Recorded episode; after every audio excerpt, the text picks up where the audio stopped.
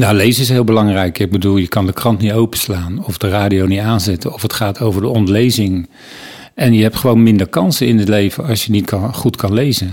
Dus alleen maar functioneel dan. Maar en verder is het ook geweldig, vind ik, om te genieten van taal, van een mooi verhaal en uh, mee te leven met uh, de hoofdpersoon. Dat is toch, toch prachtig. Je hebt maar één leven.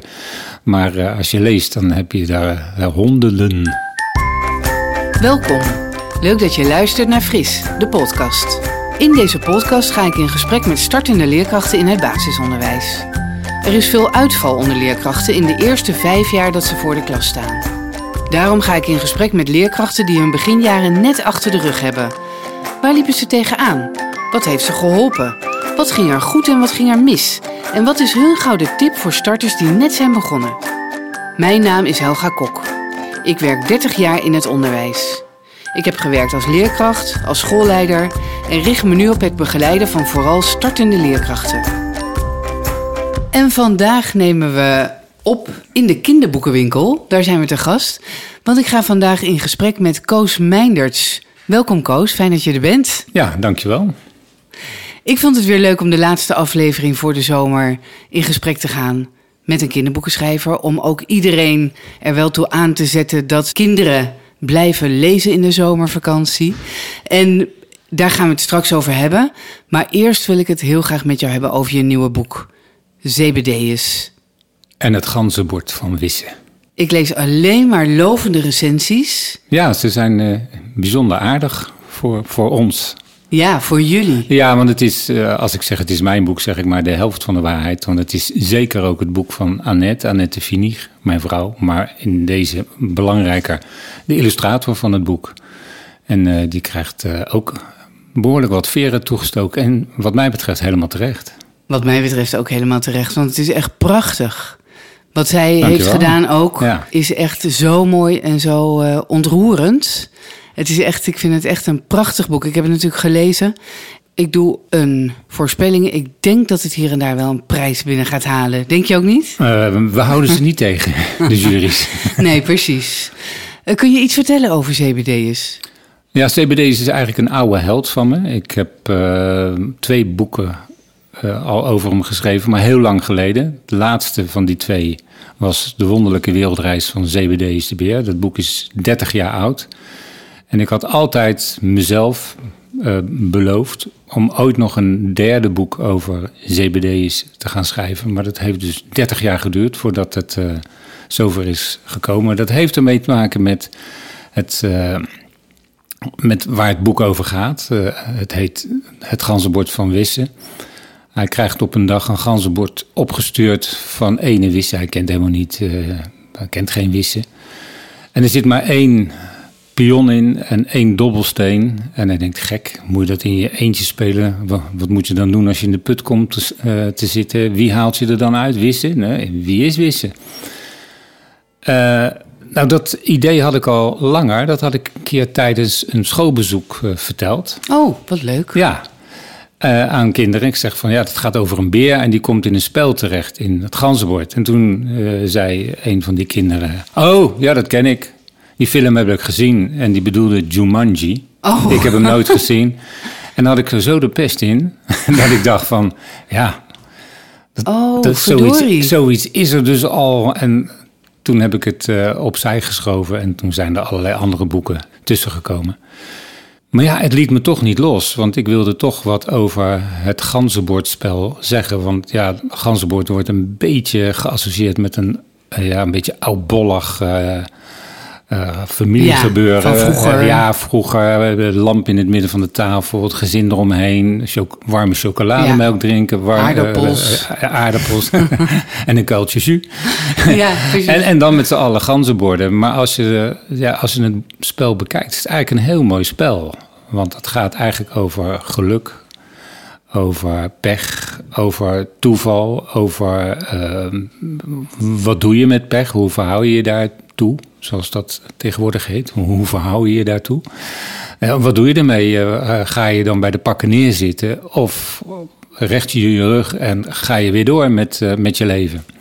Dus het is eigenlijk een heel mooi spel. En ja. soms moet je ook pas op de plaats maken, zoals de herberg. Nou, dan moet je in, in het eh, oorspronkelijke spel eh, een paar eh, beurten overslaan. Dan Oh, kan, ja. je, kan je even rusten. Weet je, je moet af en toe je rust nemen en dan moet je weer even versnellen. Je mag, Ja. Dus nou, het is een, eigenlijk een hartstikke mooi spel. En daar laat ik eh, mijn oude held, Zebedeus de Beer, in terechtkomen. Maar het is ook wel een spel wat enigszins afwijkt, omdat er ook andere plaatjes eh, in het spel voorkomen. Oh, zoals? Nou, zoals eh, nou, de, de, brug eh, staat erop, maar het is wel een bijzondere brug in mijn geval. Want het is de brug van heen en nooit meer terug. En dan moet hij echt beslissen van ga ik door of ga ik terug. En ehm, nou, dat is hetzelfde. De, de put zit erin. En, ehm, maar bijvoorbeeld ook eh, de Ivoren Toren, waar een geleerde bezig is met Ja. de theorie van alles. Want hij wil het raadsel van het leven eh, proberen op te lossen. En hij is er bijna. Hij weet alleen nog niks over de toekomst. Ja, Ja, en dan zegt CBD's op een gegeven moment volgens mij... nou, als je het niet wil begrijpen, is het net een gedicht of zo, zoiets? die geleerde Olaf Octaaf heet hij. Ja, geweldig. En die eh, heeft een, eh, is bezig met het uitschrijven van die theorie van alles in een, prachtige formule. En hij raakt elke keer weer ontroerd bij het zien van die formule. En eigenlijk niet eens inhoudelijk, maar hoe het eruit ziet. En dat is ook de schoonheid van wiskunde natuurlijk. En dan zegt CBD is, een aardige beer is, zo van, je bent een dichter. Wat lief, hè? Ja, zeker. Ja. Maar het is ook een hele aardige, aardige beer. Nou, heel Vind ik. aardig. Ja, ik Ja. wil echt... eh, Ik denk dat ik gun iedereen een CBD'er eigenlijk. Voor op het nachtkastje of eh, gewoon die je mee kunt Ja. nemen. Heel wijs ook is CBD's. Ja, hij is aan de ene kant naïef en aan de andere kant kan hij soms heel wijs zijn. Zoals bijvoorbeeld eh, dat hij besluit om alle dingen te groeten die hij tegenkomt. Want anders zou de wereld er voor niks eh, bij liggen. En dan, ja, dan heeft het ook helemaal geen zin. Dus hij moet alles groeten. Hij groet de bijen, de vlinders, de bomen, eh, de zon, alles groet hij. En hij weet niet alles zeker, toch? Nee. Dat vond ik, vind ik ook zo lief. Van Ja, ja, ja, dat is eigenlijk, eh, eigen, eigenlijk aan hele verstandige en wijze mensen. Want mensen die het zeker weten, die moet je wantrouwen. Maar mensen die aarzelen en misschien zit het zo, maar het zou misschien ook wel zo, dan kom je verder. Als je al alles zeker weet van tevoren, dan, dan, ja, dan houdt het op. ja. Dan ben je klaar. Maar hij is, eh, zoals eh, hij genoemd wordt door de brugwachter van de brug van heen en nooit meer terug. Want die heeft meteen door dat hij, eh, want die heeft veel mensenkennis, die heeft zoveel mensen over die brug laten gaan. En die vraagt ook, weet je het zeker? En, ehm, en die ziet al aan CBD, nou die weet het niet zeker, dat is een aarzelaar. Dat vond ik wel een mooi woord. Ja, heel mooi, aarzelaar. En dat, die staan ten opzichte van de zekerweters. Ja, En ik heb een voorkeur voor aarzelaars. ja, ik ook. Ja. En ik ben nu ook heel blij dat het mag. Dat ik gewoon aarzelaar mag zijn. Ja, Dat het ja. helemaal niet erg is. Nee, precies. Nee, en aarzelaars slapen in twijfelaars. Ja, op een Of gegeven mag moment ik dat eh, niet komt. verklappen? Nou, je mag wel verklappen. nee, op een gegeven moment komt hij in een herberg terecht. En er is nog een kamer over. Dat is de duurste kamer. Dat is niet toevallig, want het is een herbergier. Nou, dat uh, herbergierig is hij eigenlijk. Oh, oh ja, en die, eh, geweldig. en die Ja. eh, zegt van ja, ik heb nog één kamer. Maar dit is, een, eh, het is eigenlijk voor drie personen. Maar dan, eh, je- hij is er voor je alleen. En dan, nou, dan kan je snurken zo hard je wil. En hij komt op die kamer en hij ziet een stapelbed st- staan. En een, een bed wat geen één persoons en geen twee persoons is, maar een twijfelaar. En dan denkt hij, na lang aarzelen, kiest hij voor de, voor de aarzelaar. Eh, voor de twijfelaar. Ja, precies. Ja. Maar je hoeft het niet zeker te weten hoor. Jij mag ook eh, twijfelen. Ja.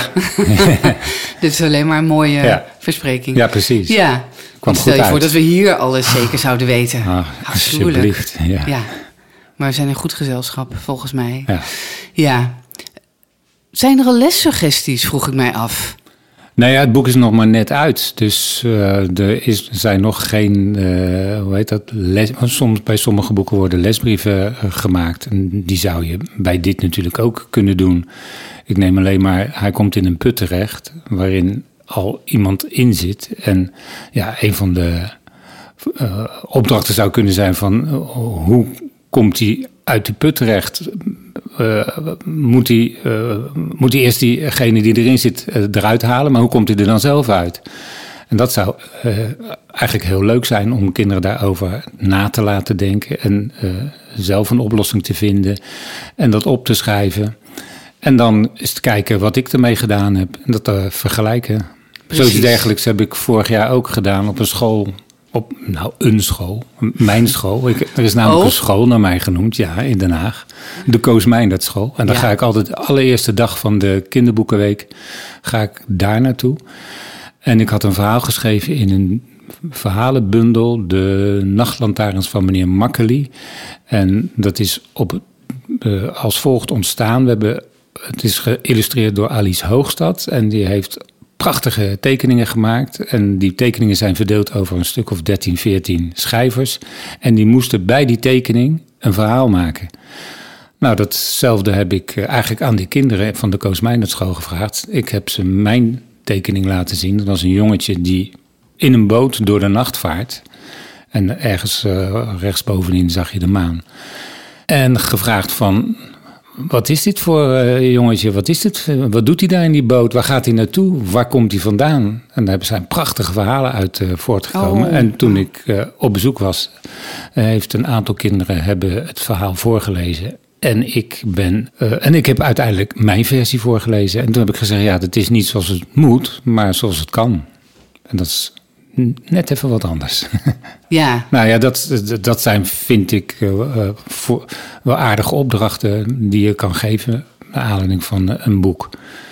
Ik doe dat eigenlijk nooit als ik op scholen ben om dan ter plekke opdrachten te geven. Want ik, ken die kinderen niet. Dus ik weet ook niet. Maar sommige kinderen die hebben, schrijven een half kantje en hebben ze echt fantastisch werk geleverd. En anderen, ja, die hebben zich met een Jan, Jantje van Leiden afgemaakt. Dus ik vind het leuk om vooraf aan mijn eh, bezoek, als ik een opdracht geef, dat vooraf aan mijn bezoek te doen. aha. En dan heb je ook contact met de leerkracht. Ja, ja, ja dan, dan zeg ik van nou, dit en dit ben ik van plan. Vind je dat, komt dat uit voor je rooster en voor je lesplan? En, en als dat oké is, dan, eh, nou, dan eh, gebeurt dat. En als het niet oké is, Ja, dan gaan we wat anders doen. kom je gewoon niet. Dan kom ik niet. Nee, maar dat is wel mooi, want dan is de klas ook voorbereid als Ja. je komt. Ja, dat Ja. vind ik altijd wel belangrijk. Als je sowieso, als je voorleest, dan, ja, dan moeten ze op zijn minst één boek hebben voorgelezen, vind ik, de leerkracht. Dat vraag ik ook altijd. Of meestal, ja, je hebt van tevoren wat eh, eh, contact en meestal komen ze daar wel mee. En eh, ook een aantal boeken laten zien. Eh, ja, er zijn zoveel mogelijkheden om eh, de voorkant van een boek te laten zien. En dan de- aan de kinderen te vragen waar denk je wat het boek over gaat. Of ja, dat soort dingen. Of het eerste hoofdstuk voor te lezen om ze nieuwsgierig te maken. Zo, ah, verder lees ik niet. En dan, als je het wil weten, nou, dan moet je het zelf maar lezen. Ja, precies. dat dat- zet ze natuurlijk heel erg Ja, aan. ja, precies. En dat is, vind ik wel belangrijke dingen, ja. Want waar- waarom vind je dat belangrijk? Nou, lezen is heel belangrijk. Ik bedoel, je kan de krant niet openslaan of de radio niet aanzetten of het gaat over de ontlezing. En je hebt gewoon minder kansen in het leven als je niet goed kan lezen. Dus alleen maar functioneel dan. Maar en verder is het ook geweldig, vind ik, om te genieten van taal, van een mooi verhaal en het mee te leven met eh, de hoofdpersoon. Dat is toch, toch prachtig. Je hebt maar één leven. Maar eh, als je leest, dan heb je daar honderden. Precies. Ja. Ja. en dan kun je alle kanten op. Ja. Ik dacht vanmiddag ook nog, ja, als je, lezen is zo belangrijk. Ja. Het opent alle deuren. Is eigenlijk Ja. het allerbelangrijkste. Ja, en Wat er, wordt ook, er- en er wordt ook behoorlijk op ingezet tegenwoordig. Ook door eh, de, de ontslagen eh, Ja. Dennis Wiersma. Maar Ja. die heeft wel, dat, en dat, wordt ook wel betreurd, dat hij weg is. Want hij heeft echt ingezet op die vaardigheden en eh, rekenen en, en, en, en lezen. Dus ik hoop dat de, zijn opvolger dat in ieder geval overneemt en dat anderen weglaat. Welke andere?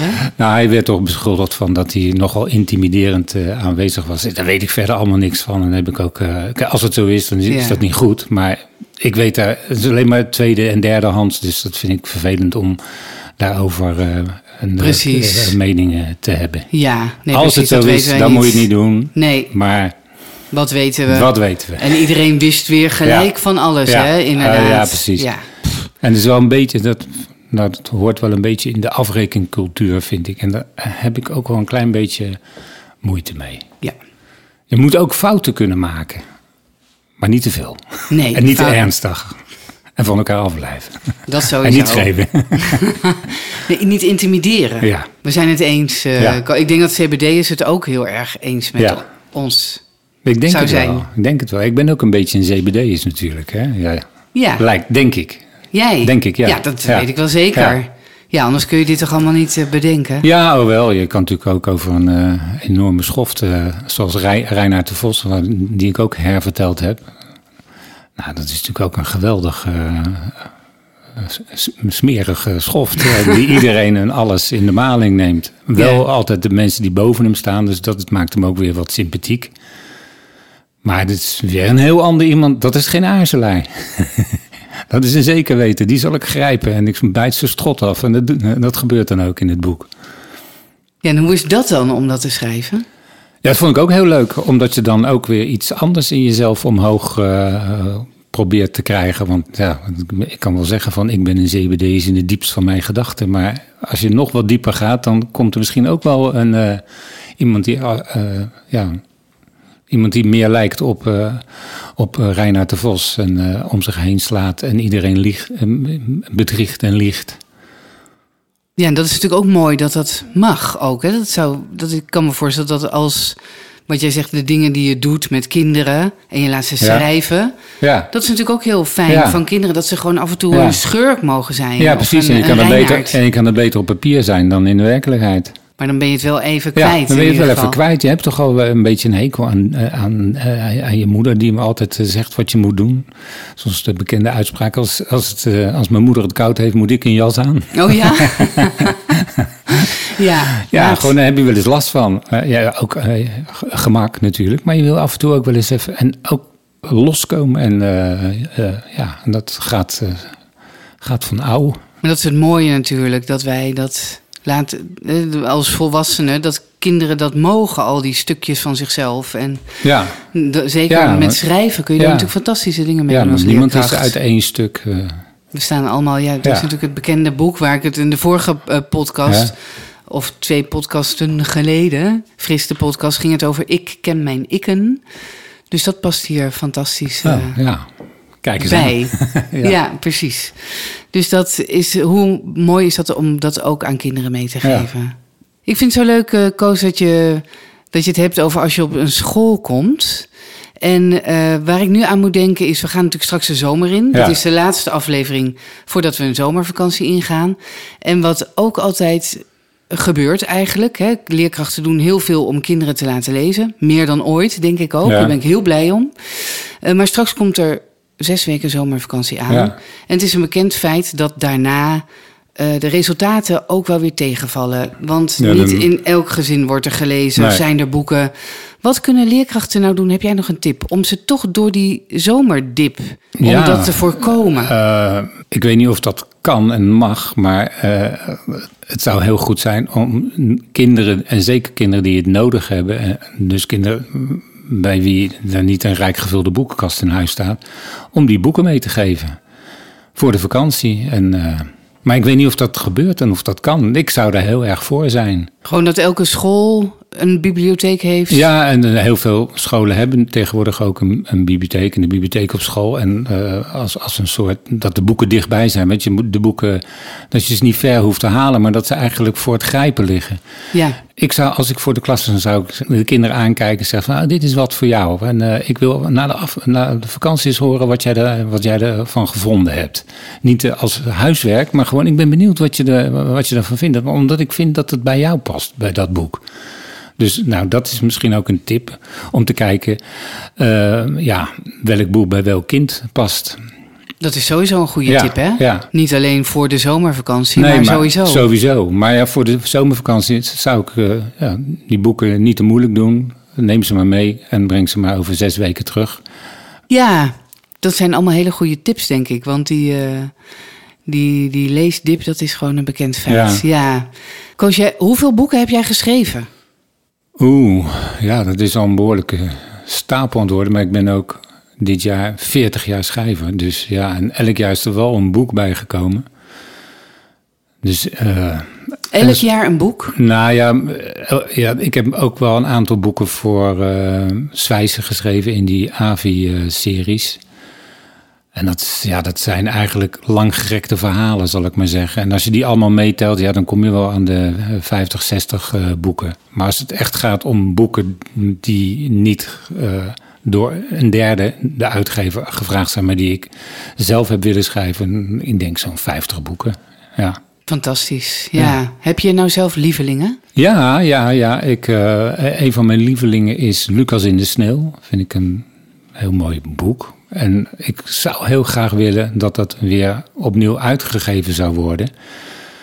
Maar ja, uh, we hebben het een keer geprobeerd bij uh, Hoogland en Van Klaveren. En die heeft het aangeboden. Maar er was eigenlijk toch te weinig uh, respons vanuit de boekhandel. En dan dachten ze van ja, dan brengen we dit boek voor de tweede keer... hoe heet dat, uit. In, leggen we dat in de winkel. En als het dan niet loopt, dan heb je er ook niks aan. Maar misschien is er een aard, komt er ooit een aardig aan, uh, gelegenheid om het boek alsnog uit te brengen. Ja, heb je een idee?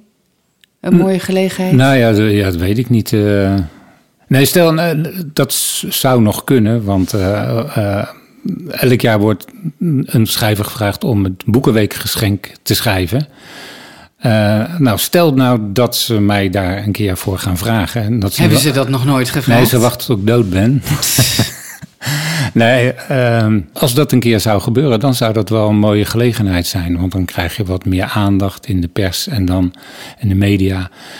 Ja, en dan is het een mogelijkheid om dat soort uh, wensen, zoals het opnieuw uitbrengen van Lucas in de Sneeuw, ook uh, om te zetten in werkelijkheid. En ik kan het alleen maar aanraden, want ik vind Lucas in de Sneeuw ja. ook echt een prachtig boek. Ja. Ik zie gelijk ook de voorkant voor me. Ja, aan, uh, met prachtige schabloondrukken van Annette. Dus uh, heel bijzonder geïllustreerd. En ze heeft ook voor de heruitgave, die dus uiteindelijk niet door is gegaan, ook een aantal nieuwe schabloondrukken er extra bij gemaakt. Omdat we achteraf vonden dat het wat onevenwichtig verdeeld was over het boek. En dat er wel wat meer uh, illustraties in konden. En zegt, ja, het zijn prachtig. Alleen voor die illustraties zou het al geweldig zijn. Het ligt maar het, gewoon uh, al. Het, ja. uh, het verhaal spreekt me ook nog steeds aan over een. Ik zal het kort vertellen. Het gaat over Lucas. Het speelt zich af op de laatste dag van het jaar. Het heeft gesneeuwd.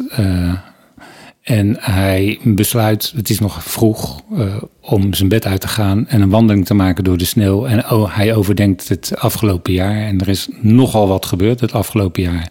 Hij is verliefd geworden en hij heeft zijn vader verloren.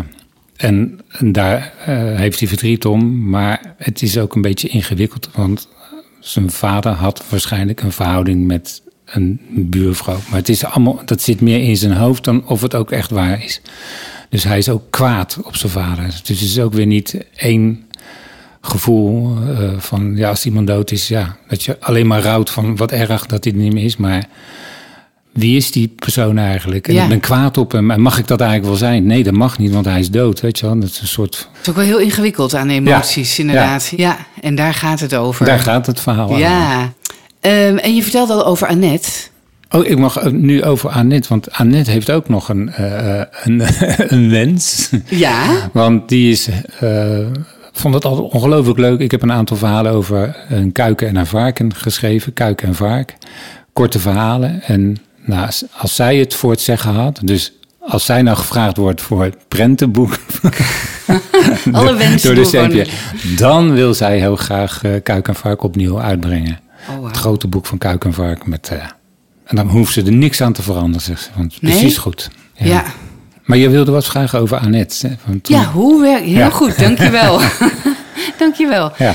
Hoe doen jullie? Hoe, gaat het, hoe werken jullie samen? Hoe gaat dat in zijn nou, werk? meestal is het zo dat ik uh, het verhaal schrijf en dan aan Annette geef. En dat Annette uh, daarbij gaat tekenen. Dat wat zij denkt van, nou, dat is een mooie scène. Dit, die wil ik, uh, wil ik gaan tekenen. heel soms gaat het andersom. Zoals bij Het regent zonlicht. Dat is een boek met gedichten waarvan ook een aantal gedichten op muziek zijn gezet door Thijs Borst, prachtige muziek uh, bijgemaakt. En ehm, toen heeft zij een stapel tekeningen gemaakt. En gewoon, ze is gewoon gaan tekenen zoals ze vroeger ook altijd tekenen. Vroeg ze ook niet aan de moeder of aan de, aan de juffrouw of de meester. Uh, van geef, heb je een verhaaltje en dan kan ik daar een tekening bij maken. Ze ging gewoon tekenen wat er in haar opkwam. En dat, en dat gevoel wilde ze weer terughalen. Ze heeft een enorme stapel tekeningen uh, gemaakt. En daar heb ik gedichten bij gemaakt. Ja, het was wel voor herhaling vatbaar. En ze heeft inmiddels alweer een stapel tekeningen. Dus ah. Wie weet. Uh, alleen ben ik er nog niet aan toegekomen, omdat ik natuurlijk met uh, CBD's bezig was en ook met een nieuw verhaal. Oké, maar je hoeft niet stil te zitten. Nee, en het mooie is, vind ik, het mooiste is als, als een boek al pratend uh, met elkaar tot stand komt. En dat gaat dan, zijn dan voornamelijk prentenboeken zoals Stork over de gepensioneerde uh, ooievaar die tijdens de geboortegolf na de grote ramp, de corona, is een soort post-corona prentenboek, wordt ingevlogen om een baby te bezorgen. Nou, en dat hebben we eigenlijk nou, het is begonnen met een fietstocht door hier de polder, hier achter. Uh, in, ik woon in Utrecht en in, hoe heet dat, daar, Tienhoven en Westbroek. En tegenwoordig hoef je niet meer op te kijken van de ooievaars. Nee. Want soms zie je in weilanden wel met, met 15, 20 ooievaars tegelijk. En toen was er ook een, was in de coronatijd, was er ook een berichtje in de krant dat er een babyboom verwacht werd. Omdat ja, iedereen moest thuis blijven en dan ga je vanzelf uh, gezellige dingen doen. En uh, dat hebben die twee dingen, die ooievaars en dat bericht, heb ik met elkaar gecombineerd. En dat vertelde ik aan Annette. Toen zijn we gaan nadenken van. Uh, dat zou leuk zijn, een gepensioneerde ooievaar. En dat hij het dan niet meer weet, weet je. Want zijn geheugen is ook met pensioen. En waar zou hij dan terechtkomen? Dan kwamen we bij allerlei soorten gezinnen. Ongelooflijk grote gezinnen die denken... oh nee, niet nog een kind. Oh, of een, ja. uh, een mevrouw die, uh, die alleen maar van katten houdt. Van als een, een jong poesje wil ik uh, graag dat je die langs komt brengen. Maar kinderen, nee, nee die maar. liever niet. Ja, en we, we komen bij de koning terecht en de koningin. En die vragen, wat is het? Ja, een meisje, ja, we hebben al drie meisjes. Oh. Hebben niet die, we willen wel graag een keer een prinsje. Een prinsje, ja. ja. En het loopt ook nog mooi af, maar dat ga ik niet verklappen. Nee, want dat gaat iedereen vanaf nu lezen. Ja, dat dacht ik wel. Precies. En kijken. Nou, dat is mooi ja. dat je dat zegt, want de ja. illustraties zijn zo Ja, en zeker een prachtig. prentenboek, ja. En, en heel vaak in recensies komen, hoe heet dat, illustraties er een beetje bekaaid vanaf. Dan wordt er gezegd, ja, de illustraties passen mooi bij het sfeer van het verhaal. En dat is dan al zo heel wat, weet je wel. maar uh, ik moet zeggen, we hebben nou een aantal recensies van CBD's en het ganzenbord van Wissen gehad. En, en in NRC uh, stond ook uh, lovende woorden over de illustraties. Daar was ik heel blij mee. Sowieso krijgen illustratoren iets meer aandacht voor mijn gevoel. Ja, dat mag ook wel, ja. ja. En ook vertalers, dat vind ik ook wel belangrijk. Dat soms ook tegenwoordig de vertaler op de kaft komt te staan. Want ja, het is, maakt nog wel uit wie het boek en op welke manier het uh, boek vertaald is uit. Uh, nou, nogal. Dus uh, die mogen ook wel wat meer credits krijgen. Precies. Ja, want dat zijn natuurlijk echt de punten op de i. Nee, alle credits voor illustratoren en ja. vertalers. Zeker. Ja, mooi. Zou je een stukje willen voorlezen uit CBD's? Ja, heb je nog voorkeur? Nee, ik laat het aan jou. Ik vind alles oh. mooi. Ik kan niet kiezen.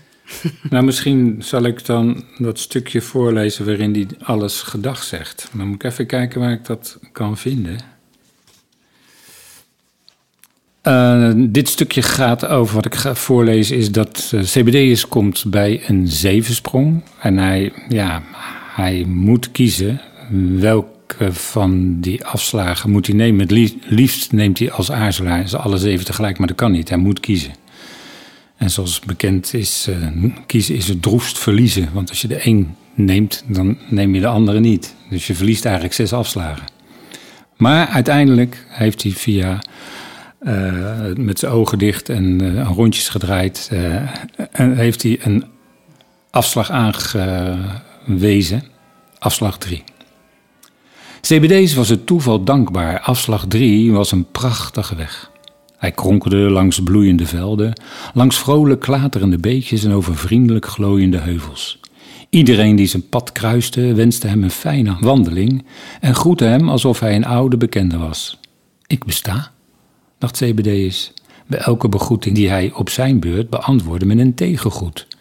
Nu eens met een vriendelijke hoofdknik of een aardig woord als leuk je te zien. En dan weer met een opgestoken hand, maar altijd met op zijn gezicht een brede glimlach. Wat ben ik blij dat ik er ben, dacht CBD'ers. En dat iedereen er is. Stel je toch eens voor dat ik er niet was. Dat niemand er was. Dan zou de wereld er voor niks en voor niemand zo mooi bij liggen. Een wereld die niet gezien wordt, zou het niet lang volhouden. Die zou langzaam verdwijnen. En dan was het leven weer terug bij af. Dan was er niks. Eén grote leegte en misschien zelfs dat niet. CBD's nam zich voor de wereld te laten weten dat ze werd gezien en besloot alles wat op zijn pad kwam te groeten.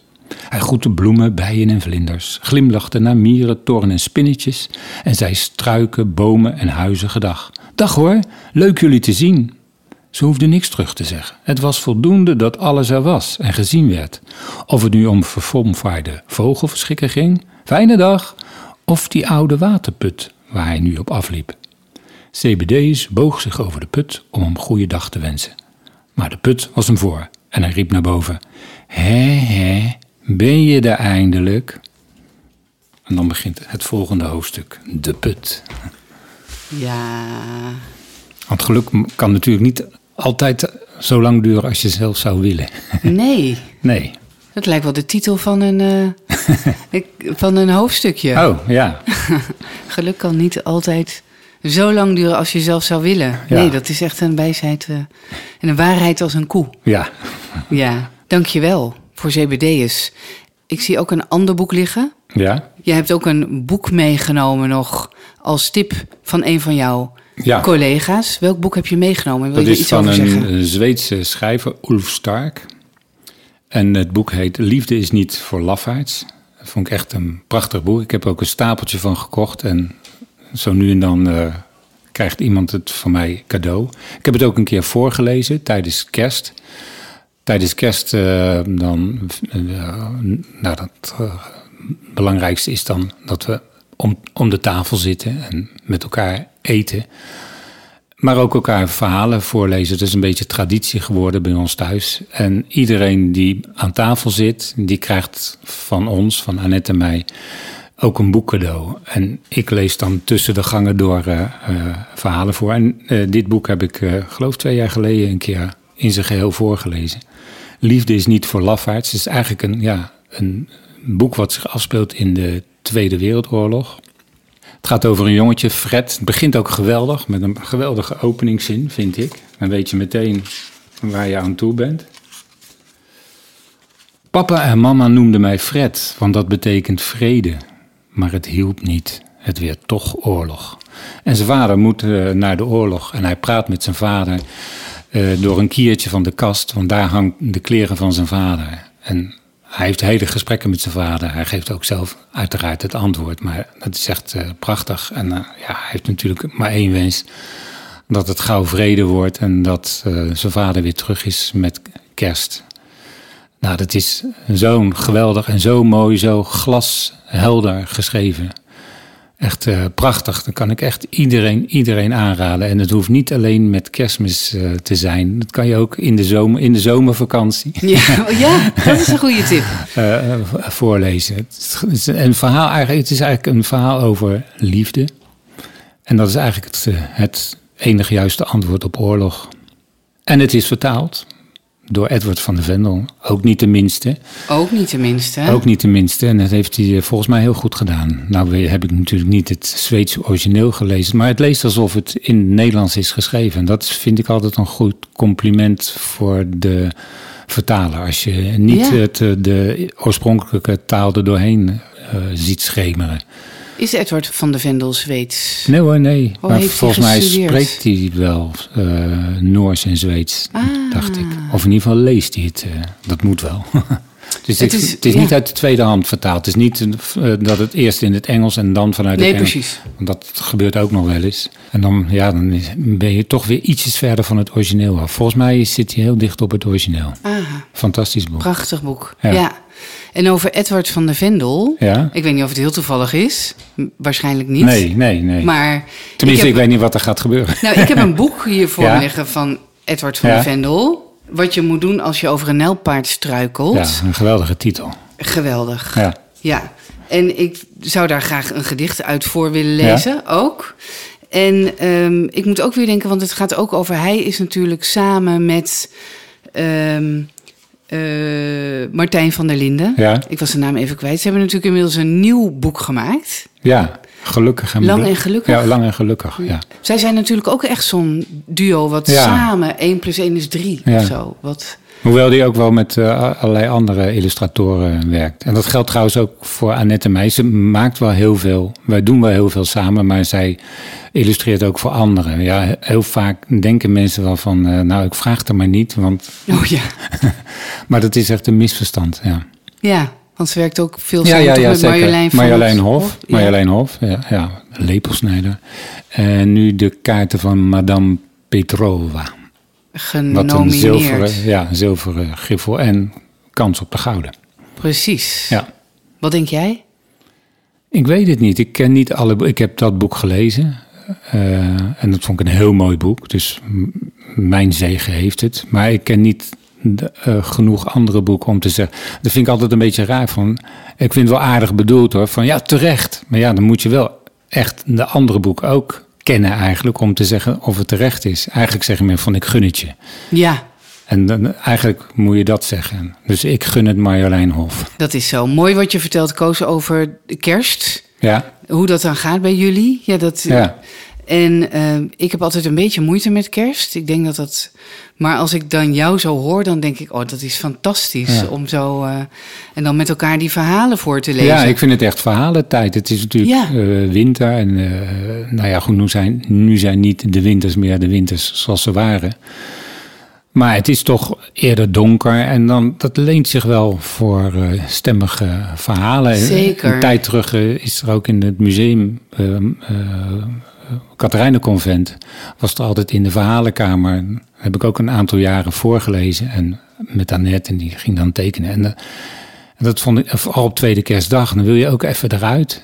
En dan even met z'n allen heerlijk naar een heerlijk verhaal eh, lezen. Nou, dat zou misschien ook een tip kunnen zijn voor eh, het kerstontbijt. Ja. Om tijdens het kerstontbijt. en het hoeft geen lange verhalen te zijn.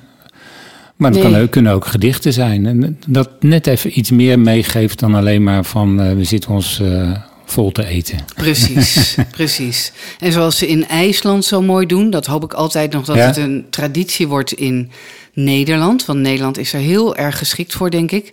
Daar vieren ze op kerstavond Jeulabukkenfleut. Ja, Dat mooi, mooi woord. Ja. Ja, geweldig toch? Ja. En dan geven ze elkaar een boek. Ik vier- doe dat ook met Ja. vrienden. Dan geven we elkaar een boek cadeau. En dan lezen we daar een stukje uit voor aan elkaar. Ja. Dus dan hebben we onder de kerstboom een enorme stapel Ja, met ingepakte nou ja, dat doen boeken. wij ook. Maar niet- dat voorlezen uit de boeken, dat is misschien ook nog wel een... eh, In ieder geval het eerste Ja, het beginnetje. eerste stukje. Ja, Ja, precies. dat is een goeie. Dat gaan we volgend jaar doen. Komende kerst.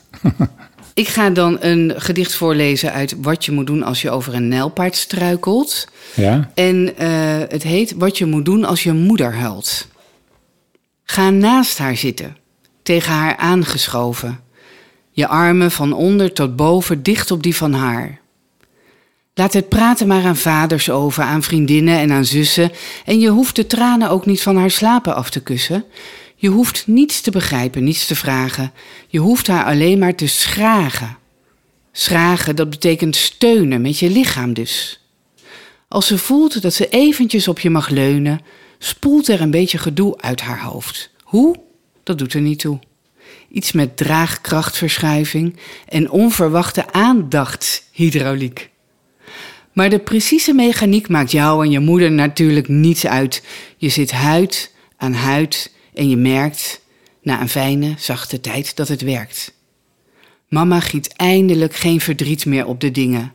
En buiten begint de zon Griekse liedjes te zingen. Mooi. Vind ik ook, moet eigenlijk gewoon in elke klas aanwezig zijn. In ieder geval poëzie, ja. Precies. Ja, want, eh, over ja, want dat, toen ik op de lagere school zat, de basisschool heette nog de lagere school, dan begonnen we altijd met het eh, Onze Vader of het Wees gegroet of een gebed. eh. misschien zou het wel mooi zijn om de dag te beginnen met een gedicht. ik vind het een heel goed Ja. idee. Gewoon door alle zuilen heen Ja, huppakee, ja. zijn gedichten natuurlijk. Ja, precies. En je kan ook dan een gedicht wat een beetje met de actualiteit van de klas te maken heeft. Of met de actualiteit van de wereld. eh. Of je laat kinderen om de beurt een gedicht ja, kiezen. kan ook, ja. Het gedicht van de dag. Maar en dat zijn eigenlijk dingen waar je als leerkracht niet veel tijd aan kwijt bent. Want ik snap ook wel, we kunnen wel alles zeggen van ze moeten dit en ze moeten dat. En tegenwoordig eh, eh, kan je nog, heb je nog net even tijd om ze te leren lezen en rekenen. Verder moet je de tanden poetsen van de kinderen. Ja. Je moet ze eten geven. Je moet, eh, weet ik veel. eh, vandaag stond er ook zo'n stukje in de krant van het is weer eh, de week van het geld. En dan moeten we over... dus, maar dit is die suggestie om elke, te de dag te beginnen met een gedicht. Ja, zoals je ook, eh, hoe heet dat, dat, als ik voor de klas zou staan, zou ik misschien ook, want tegenwoordig die digiborden zijn natuurlijk prachtig om een kunstwerk af te beelden. Eigenlijk niks te zeggen, totdat een keer een kind zegt, hé, hey, wat is dat eigenlijk, mees of juf? Ja, En dat je dan eh, zegt, nou, wat, wat zien jullie? En eh, eh, gewoon heel even kort, een minuutje of vijf, tien, is al, al genoeg. En dan, hup, ja, precies. Gewoon, ja. kleine Prikkelen, dingen. Ja, prikkelen. precies, ja. Ja, Nieuwsgierig maken. En kinderen zijn van de nature nieuwsgierig. Die willen van alles weten. CBD zegt ook heel iets moois over kunst. Kunst is kippenvel met tranen. Ja, echt prachtig. We hebben deze aflevering ook weer een prijsvraag. Want ik denk dat mensen helemaal niet weten dat jij ook een gouden griffel hebt gewonnen. En zo weer een tijdje geleden, hè? Ja, Ja, hoe lang zo is het dat. geleden? Een jaar of vijf geleden. Ik weet eigenlijk niet meer. Weet niet eens meer uit mijn hoofd. Nou, en de prijsvraag is als volgt. Met welk boek heeft Koos Meiners een gouden griffel gewonnen? En hoe lang is het geleden? Ga ik het ook wel even Ja, is goed. Ja. lastiger maken. Ja. Ja. Je kunt je antwoord gewoon insturen naar helgakok.icloud.com. En daaruit kies ik dan een winnaar. Dan krijg je ergens voordat de eerste schooldag begint, ga ik de winnaar bekendmaken. En het boek wordt ingepakt en wel bewaard hier in de kinderboekenwinkel in Utrecht.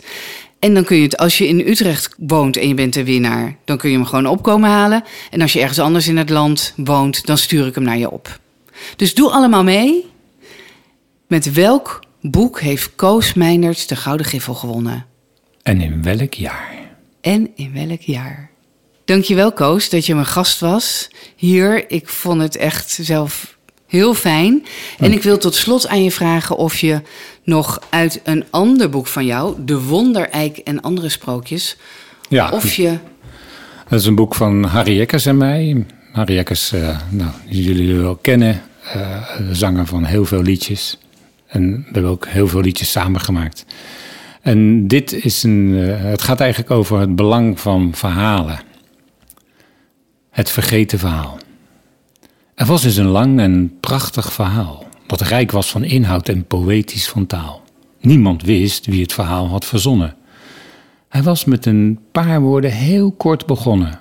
Gaandeweg was hij steeds langer geworden. Geen mens kreeg genoeg van zijn wijze woorden. En als iemand iets leuks of opmerkelijks zei, dan dacht hij: Ah, fijn, weer een stukje erbij. Als alles verteld was, zei het verhaal: Ik stap weer eens op, gegroet allemaal. Bedankt voor de aandacht, tot de volgende keer. Dan ben ik nog langer en vertel ik nog meer. Mooi was de tijd toen het lange verhaal overal opdook in elke taal. Maar niets is voor eeuwig, hoe graag men ook wil. Alles verandert en niets staat daar stil. Het leven zo simpel, eenvoudig en prachtig werd langzamerhand onrustig en jachtig. Geen mens had meer aandacht voor het verhaal. En liet hij zich horen, riepen mensen brutaal... Daar heb je dat langdradige rotverhaal weer. Houd toch eens op, hou je kop toch een keer. Dan riep hij wanhopig, luister toch, wat ik nou zeg. Maar er werd niet geluisterd en toen kwijnde hij weg. Hij werd korter en stiller, bang en voorzichtig en raakte zwijgend zo goed als doorzichtig. Er was eens een verhaal, nu heel lang vergeten. En of hij nog leeft, ach, wie zal het weten? Wie weet is er ergens nog iemand die luistert en hoort hoe de wind zijn woorden nog fluistert. Het vergeten verhaal. Alsjeblieft. Dankjewel. Het boek is dicht. Ja. Dankjewel voor het luisteren naar Fris, de podcast. Deze podcast werd mede mogelijk gemaakt door PCOU Willybrods en Martijn Groeneveld van Mailman Studio. Vond je deze podcast leuk? Of heb je een vraag aan mij of een van de volgende leerkrachten? Laat het dan even weten in de comments hieronder. Dankjewel en tot de volgende keer.